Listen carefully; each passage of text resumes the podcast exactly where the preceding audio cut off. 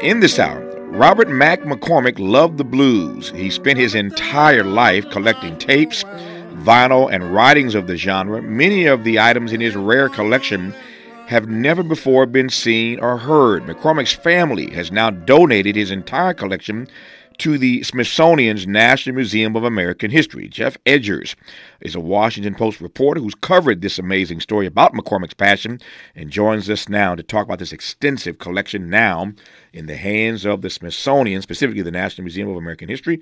And I am pleased to welcome Geoff Edgers to this program. Geoff, how are you today, sir? I'm good. How you doing, Tavis? Man, if I complained I'd be an ingrate. It must be a Washington Post day. I had a, a guest on in the first hour uh, connected to the Post, and here you come now uh, connected to the Post. So I'm mad at the Washington Post and uh, all the shout-outs they're getting on the program today. But let me let me jump right in. Before I get to the collection, which is fascinating, let me just start by uh, giving you an opportunity to tell the audience about Robert Mack McCormick. Tell me about the man, then we'll get to uh, his collection. Well, Mac McCormick was, uh, I mean, people use the word complicated a lot, but it's it's a pretty good word, you know. Mm-hmm. And he was a guy who uh, was fascinated by music, fascinated by the, uh, the kind of music you didn't hear always on the radio. This, he wasn't looking for you know stuff in the '50s like "How much is that doggy in the window." Mm-hmm. He was fascinated by blues music, country music, rural music that he heard uh, in in different spa- places, mainly in Texas and the South. And he was like, uh, he was also very fascinated by Robert Johnson, mm. who you know we know in the modern world as you know the guy who wrote Crossroads, and there's this you know really phony legend that he sold his soul to the devil to become a great great player. He yeah. probably just practiced a lot and yeah. really was talented, but um, you know they don't say that about Eric Clapton, right? Exactly, uh, exactly. But but so Mack McCormick he had a really uh, he, he moved around a lot as a kid, like 20 times by the time he was 17 and he just started bringing these recording machines around in the 60s and, and, and the 50s and capturing these these performers who were playing at juke joints and in their living rooms. Um, and he collected all this stuff, and he at the same time spent a lot of time researching Robert Johnson with the idea that he was going to write the definitive history of Robert Johnson. Um, and then what happened basically is he was held back by a lot of his own psychological issues, it sounds like. I spoke with his daughter, and he ultimately didn't publish any of his Robert Johnson material, wrote several versions of this book, and most of his archive, all of his archive, really remained in this house in Texas on reel to reel tapes, uh, you know, not really listened to and certainly not available to the public uh, until now. Wow. So I, am fascinated by this guy because who goes around? I mean, I, we, we all love the blues and we love jazz, we love R and B and pop and rock and etc. hip hop, etc. etc. gospel. But I can't imagine somebody loving it so much they run around recording it themselves, Geoff. Well, there was a belief at a certain point in American history, and you know, definitely in the 20th century. First of all, recording was suddenly mobile you could actually carry around a thing and capture things in the moment. Mm-hmm. Bear in mind, you know, we didn't have, it, you know, when Louis Armstrong was recording records in the in the twenties, he was huddled around a horn with his his band trying to capture it through that thing. You know, suddenly in the 30s, 40s, and 50s, we had these tape machines. You could throw them in your trunk and drive around. So Mack McCormick wasn't the only one. I mean, the most famous person probably is Alan Lomax, mm-hmm. who went all throughout the country. Also, you know, went to prisons, went to work sites, uh, just trying to went all around the world. I was listening just because of this story. I got kind of interested in it. I found a a, a record from uh, uh, it's the Songs of Italy, and Alan Lomax went to Italy in like the 50s, and the second song was like a sea chant sung by a group of half naked fishermen as they lifted a fishing net. So hmm. there was this hmm. idea that we were like, there was sound everywhere and we are going to lose it if we didn't capture it. So Mac was part of that group of people. I mean, there was a name that these people had for, gave themselves or gave to others, which was the Blues Mafia. Mm. And the idea was these were generally white people with recording equipment going around and capturing black music throughout the South.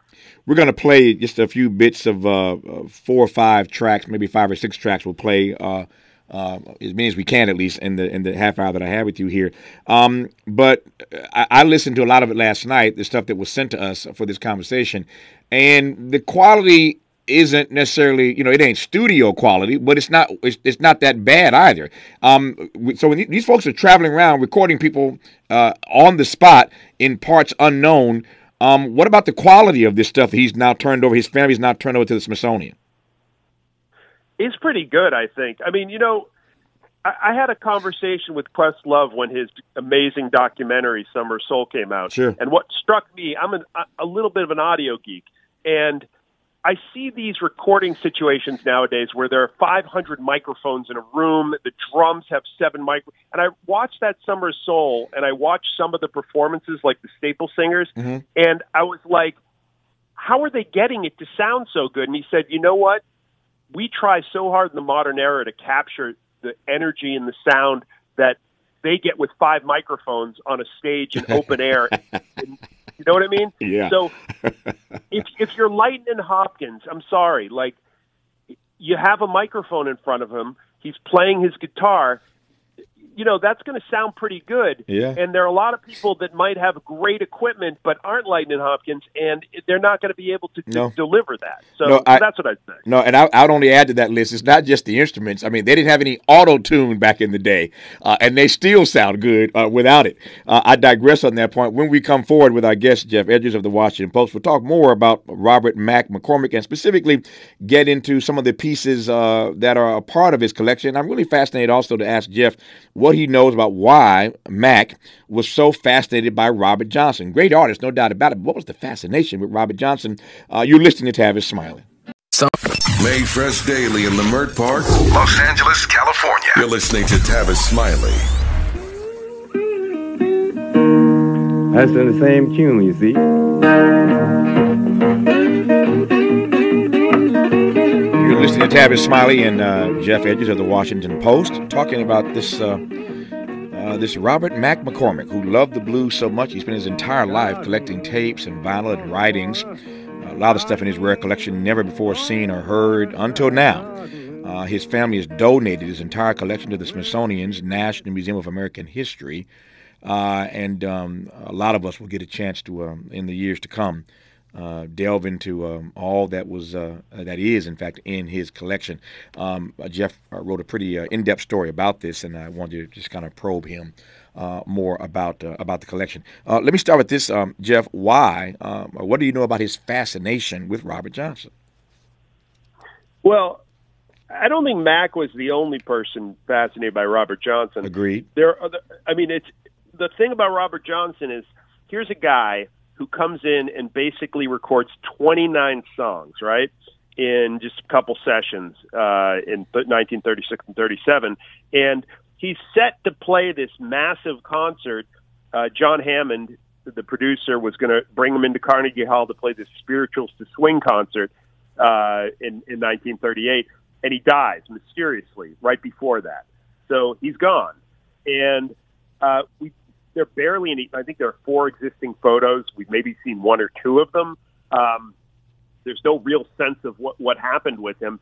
But what you have left over is this incredible music. These 29 songs are unbelievable. I mean, these are songs that when you when you think about uh, uh, all the white musicians in the 60s who were fascinated by blues, you know, these the Rolling Stones, Eric Clapton, we could just go on and on. Led Zeppelin, they're all covering Robert Johnson songs, Crossroads Blues, Walking Blues, all these songs. Um, and so uh, when I'm trying to think of the song, uh, I'm blanking on it. The um, amazing Rolling Stone song that they did, they covered of it. But all right, so that's Robert Johnson, and and you know throughout history, uh, there's an, a movie called Crossroads, which is not the greatest, where Ralph Macchio, you know, the Karate Kid sure, guy sure, sure. somehow gets this masterful uh, ability to play the blues.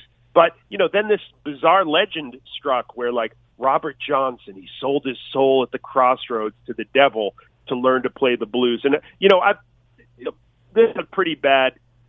It's kind of um, I mean, it's racist. It's the only thing I can call it because, as I said to you before the break, people don't go around and say like, "How did Jimmy Page learn?" Oh, he sold his soul. Somehow, when a guy like Robert Johnson masters his instrument like that, it's got to be some weird otherworldly mojo, you know, that has, you know, a voodoo basically, right? Mm-hmm. So, um, so there's that.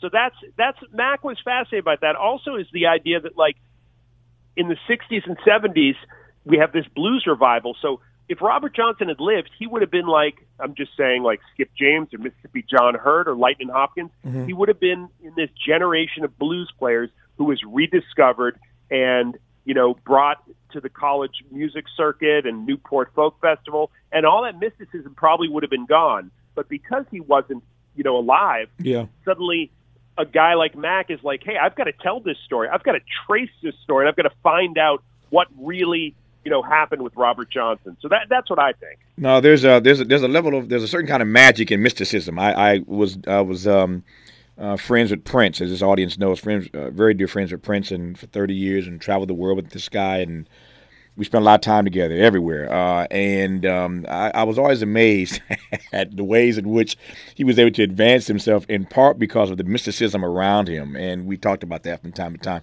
I, I think very quickly, I think the song you were looking looking for with the Stones is was it Love and Pain? Yeah, Love in Vain. Yeah, Love in Vain. I said Pain. Yeah, Love. yeah, love. Hey, Tavis, yeah. can I ask you a question? Sure, sure. Prince question. Sure, sure. Can I do it? Sure it, could you could people could regular people look Prince in the eyes, or were we told not? What's the truth there? Yeah. Could I, if I had met Prince, could I have looked him in the eye? No. Indeed, you could have. Indeed, you could have. I, I don't. Oh. I, I, don't know. I don't know where. I don't know where that where that urban legend came from. You couldn't look him in the eye. I don't. I don't know. Second, I, want to tell you the, the yeah. second Prince thing that I just love is sure. after he died and it ruined our world. I mean, you know, Prince dying, but after he died, I had this amazing conversation with Billy Gibbons sure. from ZZ Top, sure. the bearded man. Yeah, oh yeah. And he just told me about how he stumbled upon Prince one night in a restaurant, and Prince waved him over, and they spent like four hours just talking about guitar, yeah. how to play guitar. Yeah. And at one point, Billy Gibbons said, "How do you do the beginning of When Doves Cry?" And Prince said, "I'm I'm not telling you." now that that sounds like Prince. no, no, no right? question about that. I, I, will tell you this, uh, not to not to not to pivot too uh, uh, too aggressively here, uh, uh, but I, I, have never in my life met anyone more curious. And you you cover these artists. You you're a music writer. I mean, you you do this kind of stuff, and maybe you can now, now I want to get your take on this. Um, I have found that the artists who I am most fascinated by are those who are the most curious. I mean, you sit and you have a conversation with, and I could just run a long list of them. You sit and talk to these great artists, these great songwriters, and you're trying to talk to them, and they're they're they're flipping it as fast as as they can to ask you questions. I mean, I just I just find what what, what at the at the epicenter of what makes a great artist oftentimes is their own curiosity about you, about life, about the world. They're curious people. I've never met anybody more curious than Prince. Yeah, I, I, I'd agree with that. The difference between the people, whether it's artists, whether it's broadcasters, whether it's writers, the people who I think are, are most interesting are the ones that actually ask the people they're talking to questions yes. and want to learn. Yes. And then and then there are the other people, and we know those people. And mm-hmm. you know they can be talented, they can be gifted, but there there's something holding them back. They're just not they're just not going to explore in the same way. So I, I agree with you. I was in, I was in a conversation the other day uh, about something totally different, um, but it I, I, I, make this joke. I tell this joke all the time. That everybody wants to be a talk show host, whether it's on television or radio. These days, everybody wants to be a talk show host. I've been at this thirty plus years, but whether it's and everybody's everybody's got a podcast. My dog has a podcast. Everybody's got podcasts these days, so everybody wants to be a, some kind of some kind of host. Uh, and I, I I am tickled by that. And whenever I'm in these conversations about certain people who are rumored in Hollywood to be getting a, a talk show, um, or in the radio business for that matter, rumored to be getting a talk show, I can always tell, I can tell you up front, those who have a chance at making it and those who are going to fail miserably. And I do that uh, not because I'm arrogant or hubristic. I do that in part because if I know the person, I can tell you whether or not they are curious enough as a person to truly be interested in the opinions, the views, the thoughts, the aspirations, the hopes and dreams and fears of other people. If you're not a genuinely curious person, if you're not a generous listener, if you're not a charitable listener, no way do you make it in this business. So you and I agree um, that on those persons who who are, you know, at heart curious people, they end up making, I think, not just better artists, uh, but better human beings. But I, I, digress on that point. Back to Robert. I like that, yeah. Tavis. I, I, if we could, we'll, we'll, go back to, to Robert Johnson sure, and Mac. Sure, but sure, sure. If, if, if, when you make the Tavis Smiley T-shirt that says everybody wants to be a talk show host, yeah. but nobody wants to be a listener, yeah. I would like five percent of that. Uh, happy, happy okay. to happy to share it, Geoff. Happy to share it. it. It only it came courtesy of a dialogue with you, so you're entitled to at least five percent of the royalties on that. So uh, con- consider it done. Um, uh, to, to, Robert Mac McCormick again, uh, I want to get to the collection here and what's in it. Um, but was he just a music enthusiast, or was he an artist himself, a, a, a frustrated artist? Well, I think he was a frustrated writer, right? And I guess you know we'll have to decide whether writer is truly artist. He didn't. He he wasn't a musician, right. as far as I can tell. He was a really gifted writer, though. I was surprised when you read this book that the uh, that the Smithsonian ended up actually publishing, and John Troutman, one of the curators, really had to work hard to get this book to figure out how to publish it really because mm-hmm. there were a lot of different versions and they have they have this beautiful forward and this beautiful afterward um, but basically you read this biography of a phantom, which I think is now more about Mac McCormick than about Robert Johnson, but it's about his search for Robert Johnson. And the writing is eloquent, it's beautiful, passionate. Mm. He's, he's he's a great writer, so there's no question about that. But you know, he couldn't deliver it. Like he he he just he had it, he had all this material and he just couldn't deliver it. I also think that curators are artists, and you know, this guy sure. knew who to capture, how to capture them, the notes are impeccable. If you go to the Smithsonian and you go to the museum and look at the notes, and if you, you can request to look in the archive, it's unbelievable, these typewritten notes. They're beautiful, they're detailed, they're focused. He's giving people advice on how to get people comfortable so they can do field recordings. I mean, yeah. some of these people were seasoned performers, and then a guy like James Tisdom, the guy's just on the street corner. He wasn't famous then. He was. He's not famous now. Yeah. So you know, Mac had to get the best out of these people and and and have them, you know, perform, and and he was a master at that. Yeah. You just tapped into something that that I, that I am utterly fascinated by, and maybe it's just me, but since I get the microphone right now, I can ask it. Maybe somebody in the audience heard the same thing I heard come out of your mouth, and I want to just kind of interrogate that right quick before we close by talking about again what's actually in this collection beyond some of the stuff we've already played. Um, but I was thinking as you were talking, Geoff, about a number of you know high profile writers and artists uh, whose names we know if I were to mention them, and I don't want to cast aspersion on anybody, so I won't mention the names. I don't need to to make the point or ask a question I want to to to, to probe uh, or get you to probe, uh, and that is what you think about what you've learned, um, what your takeaways are from all the years of your work about artists who can't push it out. They they they they're creative, they're gifted, and even if they get that first book out, uh, and there's some very famous writers, as you know, who got the first one out but couldn't get the second one out, uh, or artists who got that you know got that one album out but couldn't do it again. Um, I don't know. I don't know what's there. I'm just I'm just curious since you mentioned it, whether or not there are any thoughts you have or what you've learned over the years about those who can push it out repeatedly and those who get stuck, as it were. Well, it's really interesting you say that because I have a very strong feeling about this, and I I talk a lot about writing to to people and um, I'll tell you, this is my. I'll, I'll give you my short answer sure. and my slightly longer answer. Is my short answer is to writers is lower your standards. Wow. And I know that sounds insane and bizarre, mm-hmm. but here's what it means. When you sit at a computer or a typewriter or a notebook and you spend hours and hours unable to put a word on the page, that thing they call writer's block, right? Mm-hmm. When you do that, uh, you're just putting off the inevitable. And the fact is, not every sentence, not every word that comes out of your mouth and gets onto a page is going to be impeccable and perfect. And so when I say lower your standards, I mean sit there and type, mm-hmm. sit there and write, put this stuff down. I do it all the time. And what I end up with sometimes is a terrible, terrible section for a story or, or, or, or a sentence that doesn't work or whatever. But sometimes I get somewhere else. And mm-hmm. I always get somewhere.